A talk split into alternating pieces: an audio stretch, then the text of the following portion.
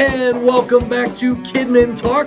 This is the 130th episode, and I'm your host, Karl Bastian, coming to you from kidology.org. You know, one time a student went to his professor and he said, Professor, why is it that every time I ask you a question, you respond with a question of your own?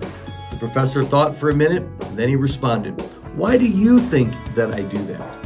You see, that professor understood the power of questions. He knew that if you really want your students to learn and understand and personalize and retain knowledge, you've got to use questions. Today, we're going to talk about the quest for quality questions. I'm going to share with you the three types of questions that we can use in our teaching. The one that we use the most, that's the least effective, I'm going to share with you. And then we're also going to talk about the one that we use the least, that's actually the most effective. Then I'm going to share with you 10 tips for using questions effectively. And I'm going to end with the single greatest tip that I have ever received when it comes to using questions. Our featured resource for this podcast is Because International. I'll tell you about that in just a minute. Wherever you're at, whatever you're doing, thank you for taking some time to invest in yourself by listening to Kidmin Talk.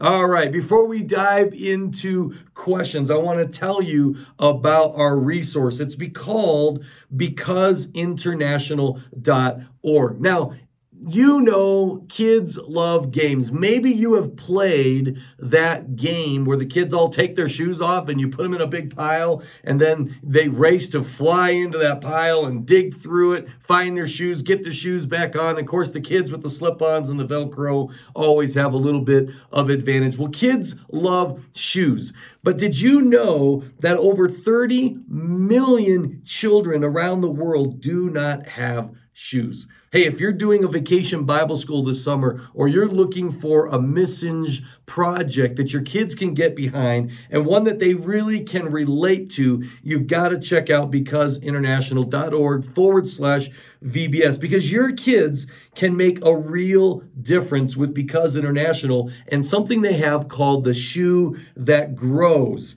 Make this your mission project. It is a shoe that expands five sizes and it lasts for years. And it's designed specifically for kids who are in poverty. So just go to becauseinternational.org forward slash VBS. It's completely free. They will send you a mission kit to help you promote it. And they'll even give you a free sample of the shoe that grows. And it might be just that thing you can do with your kids, something they can relate to because they all have shoes and probably have a lot of shoes. And they can be a part of helping kids in poverty who don't have shoe to get um, that basic need met. Well, let's dive into questions this morning. All right, questions are so important in our teaching, and yet a lot of people are not intentional about the questions that they ask. Questions sometimes are an afterthought at the end of the lesson. You know, oh, the preacher's still going, there's time to fill. And so they just start uh, randomly asking questions. When we do that, we tend to ask the wrong type of question. Questions are so effective, they are worth our advanced planning, our advanced thinking, actually thinking through the questions we're going to ask. You know, the things I spend the most time on in my preaching or teaching prep is first my introduction, because I want to start out strong and I want to clearly establish at the beginning what our topic is about. That's the hook, right? You want to hook your audience right at the beginning and with kids, sometimes it's an object lesson or a skit or something that right out of the bang, um, you do it. Even my podcast today opened up with a joke on the topic of questions because right away I want to do that. I always take extra time also to think through the ending. Otherwise, we can just be rambling and we don't really know how to wrap it up, and our lesson can deteriorate at the end if we haven't thought about how we're going to end. But the third thing that I focus on the most when I am teaching is questions. What are you going to ask the kids to think about? And so I want to talk to you about three types of questions that really covers every type of question in our teaching. The first is the one we use the most, and it is the least effective, and that is simply a informational question. An informational question is one that the student must remember something in order to respond correctly. These questions are what we call closed questions because there's only one correct answer. They're important because we are trying to teach the kids the fruit of the spirit and the 10 commandments and and the books of the Bible and things like that. So they are important, but it's also not a question that leads to discussion. They are limited in their effectiveness. So ask informational questions. They can be fun in in quizzes and contests, but they also can have a discouraging effect because kids are not often able to answer correctly and so then they they feel that sense of failure or feeling like they're not that smart. Now, the next level of question is wonderful. Um, it is personal level of questions. Now, a personal level of question is one that does not have a right or wrong answer. It is a question that just requires them to identify with the question in some kind of a personal way. You know, the intent of instruction is to guide students in their personal decision making and value forming, right? And so questions at this level are an effective means for engaging students in the process of thinking, reflecting, expressing, and acting on concerns that relate to them. Again, there's no wrong answer because it's it's a personal answer. It could be way off in left field, it could be completely a tangent, but it's their answer. And because it comes from them, if it's what they think, it is a valid question. And those are good for getting kids to talk. They often will spring into a story that sometimes you've got to find a way to not let it get too long because they are relating to it. They are thinking about it in a personal way. They're remembering some experience that has to do with the topic you're talking about. But the third one and the most important one are called analytical questions. These are questions that require the student to think in order to respond. They're not yes or no, they're not right or wrong questions. They're more open ended and they have the potential for many different answers and responses. You know, the same analytical question could be asked of every student in the class, and each one could give a different answer, and yet they would all be right. So basically, an analytical question asks them to think about it. What do you think? And it suggests that the teacher really does want to know what the student thinks, and their answer will be um, accepted. So, what? Let me give you some practical examples. You're teaching on Moses, all right, and you want to ask some questions. An informational question is simply, how many brothers did Joseph have? To which country did Joseph get taken and sold into slavery? What was his first job as a slave? Who was his boss? All right. Those are informational questions. They're helpful in finding out if the kids were listening to the lesson. Um, we also want them to know the story.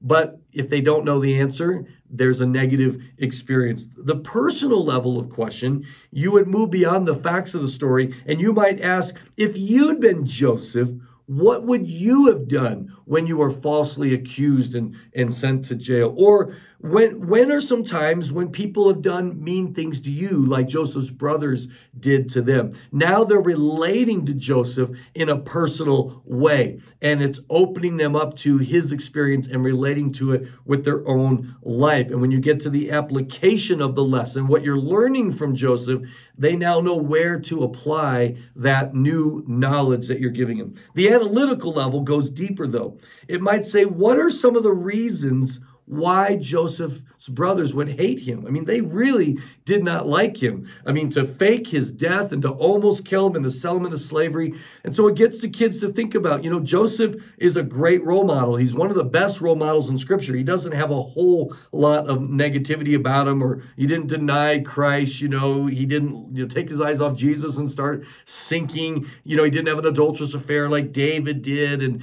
and so, but what but he was he did kind of brag a little bit you know, and he did kind of share the dreams that he had with his brothers. And it might have been wiser if he'd kind of kept those to himself or maybe just shared them with mom and dad. Um, so getting them thinking about that. Or maybe you might ask a question like, you know, what do you think Joseph meant?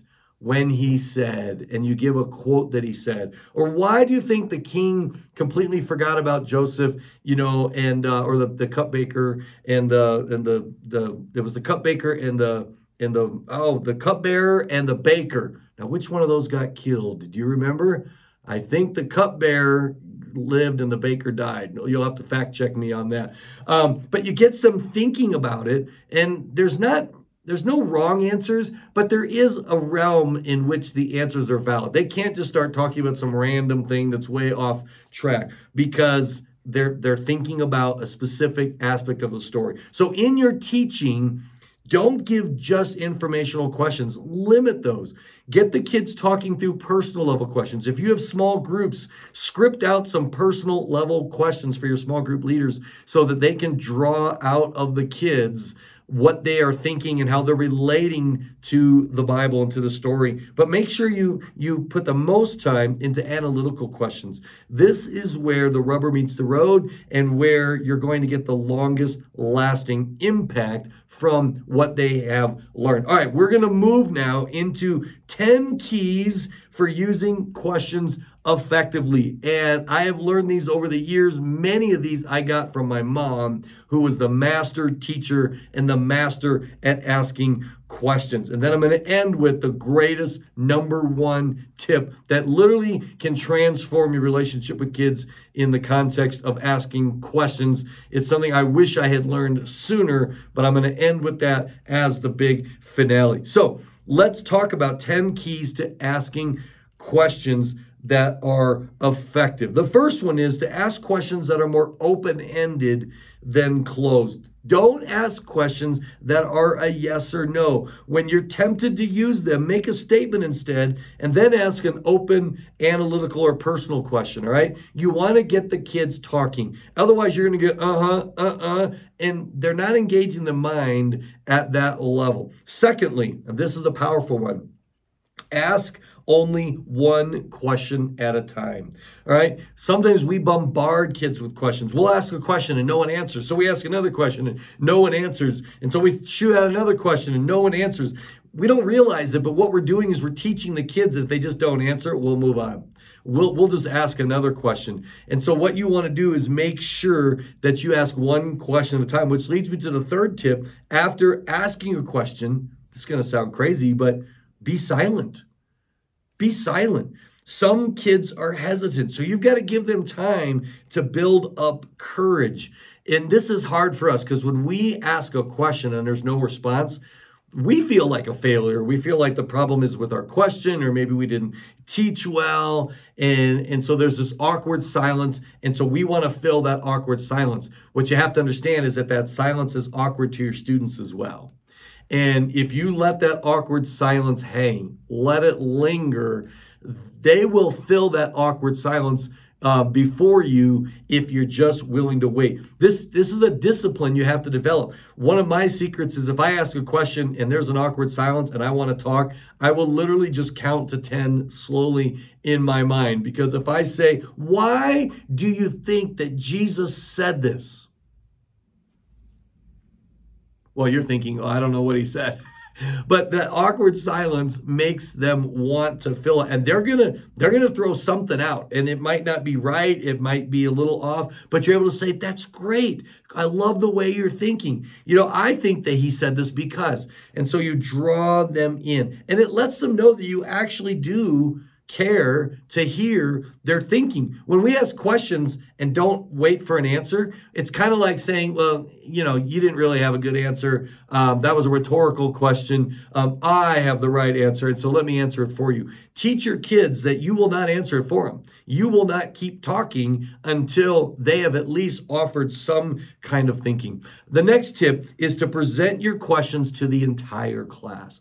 Don't put a kid on the spot. All right. If uh, if a kid's not paying attention or he looks like he's checked out, I will sometimes do use their name. I'm a big name dropper. I love to say, "Hey, Peter," you know what I'm saying? But I don't ask them a question because I don't want to embarrass them. Present your questions to the whole class so that they all know that they're all welcome. The next one is provide some feedback. One of the worst things, and you've experienced this, where a teacher instructor asks a question and you give an answer and they just move on.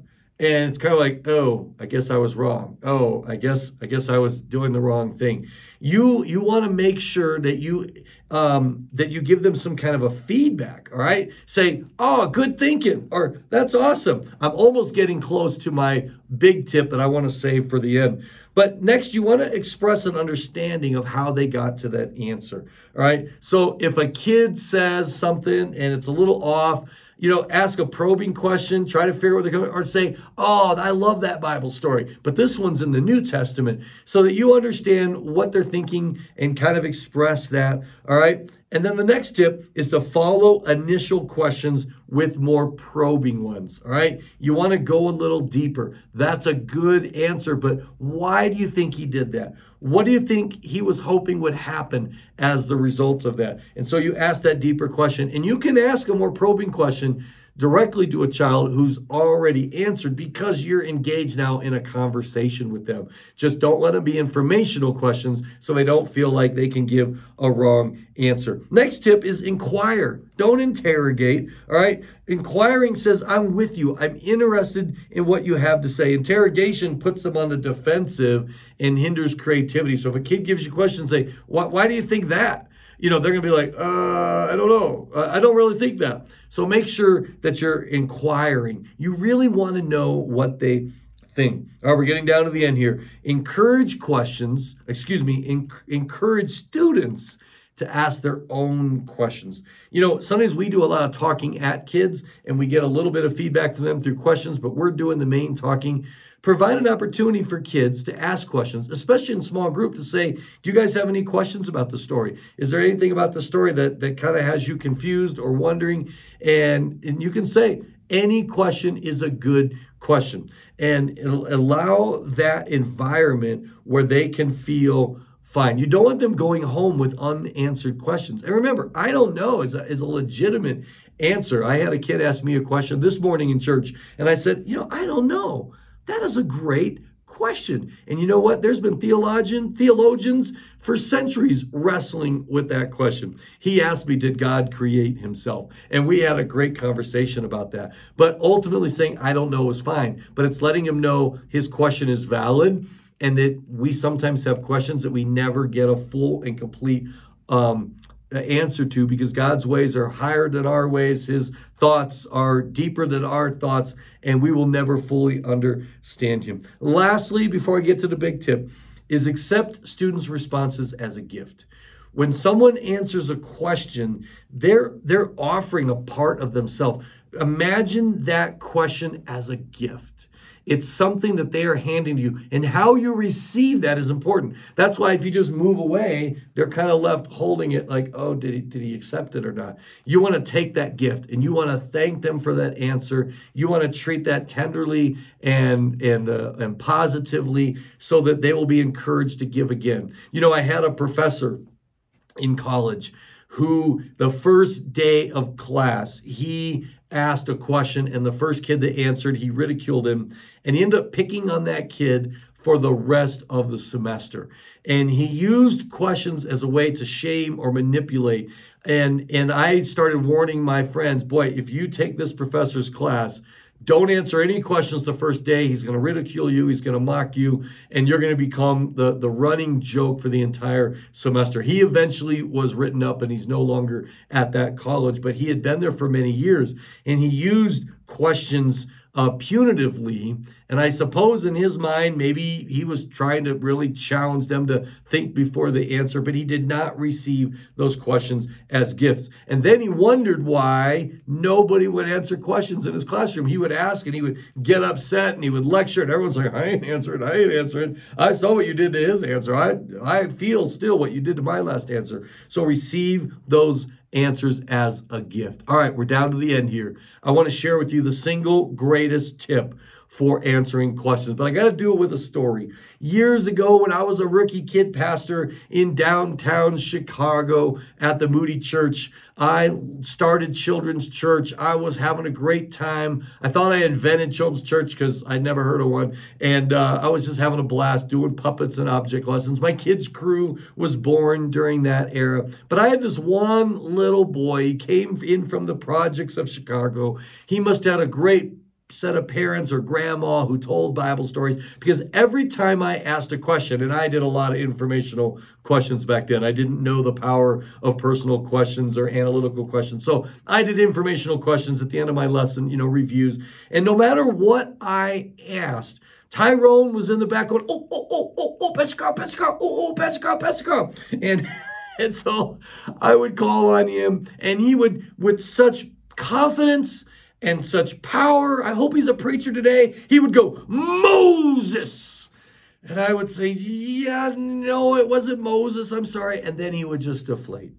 And I thought to myself, man, someone must have taught him a bang up lesson on Moses because he loved Moses. But every week I could be doing a story about the disciples and, and the feeding of the 5,000. I'd be telling about Noah and the ark or David and Goliath. Oh, oh, Pescar, Pescar, Pescar, I know. Moses. I say, no, no, it wasn't Moses. And um, I felt I felt horrible. Well, I was sharing this story with a mentor friend of mine. His name is Barney Kennard. He's one of our kidology coaches, and uh, he was coaching me back as a young kids pastor. And so I was just sharing it to him as a funny story. I said, "Oh, Barney, this poor kid. Every week I ask him, I ask questions, and he's like Moses, and I just it breaks my heart to see him just deflate. But to his credit, you know, he would ask, he would guess again." And, you know, I thought, oh, well, he must be hoping for the one time that I will finally, you know, it's like if you play the lottery, the same numbers every time, you're eventually going to win. So, uh, so the one Sunday I thought, okay, I'm going to be the super deep duper teacher. I'm going to rig this for Tyrone. So, uh, no, it didn't matter what I was teaching on. I got to my review time at the end with all my informational questions, and I looked out over the audience and I said, "Who did God give the Ten Commandments to?" And some of the kids were like, "That wasn't part of our lesson." And Tyrone's like, "Oh, oh, oh, girl, best girl," and I was like, "This is the moment. This is the moment. I can't wait to see how excited he's going to be when he gets it right. I said, Tyrone. And he said, ah, Jesus? I was like, no, no, it was Ty- Tyrone. It was Moses. And he's looking at me like, oh my goodness, the one time I could have got it right. I changed my answer. So I was sharing this story with Barney, and uh, he chuckled with me and he said, Well, Karl, the problem is you're asking for answers instead of guesses. And that is so profound. You see, guesses are safe because a guess can never be wrong. I mean, I started from that day forward asking, Who can guess? and asking my question. And if he'd said, Moses, I could say that is a great guess. Moses was a mighty man of God in the Old Testament. He brought the Israelites out of slavery in Egypt, and God gave him the Ten Commandments, the beginning of the Old Testament law. What a great guess! But I'm thinking of someone in the New Testament, one of Jesus' disciples. So he can sit there going, oh, I made a good guess. I made a good guess and not worry about the fact that he actually got it wrong. So guesses are so powerful. I mean, I was in Chicago back during the Bulls dynasty, and I had a little kid one time when I was asking questions about Solomon. He's like, Michael Jordan. I'm like, Michael Jordan, okay, Michael. And I was able to say, oh, Michael Jordan is awesome on the court. But I'm thinking of someone in God's court, in the, you know, in the in the temple. And uh, and he's like, oh, I had a good guess. And I was like, okay, I don't know where that came from. And so ask for guesses. When you ask for guesses, you give kids permission to share anything that's on their mind. You can receive it as a guess. You might be able most of the time to acknowledge how they arrived at that answer. If you have absolutely no clue where that's coming from, you just tell them that's a great guess and uh, thank them for participating and ask somebody else. So, in your teaching, make sure you are intentional in the questions that you ask. Use informational questions, but make sure you plan some personal questions, some analytical questions. Make sure you offer them to the whole class. Make sure you are silent after you ask, which, by the way, works in recruiting. Hey, I need somebody to uh, head up crafts at VBS. Then you're just quiet at the VBS planning meeting, and someone finally is like, "Oh, I, I don't want to lead it, but I'll help." Someone's like, "Well, yeah, I'll help." Boom, it works in recruiting as well. Also, make sure you go and check out becauseinternational.org forward slash VBS. Help your kids do an awesome fundraising mission project that'll make a difference in some lives kids. Thanks again for joining me.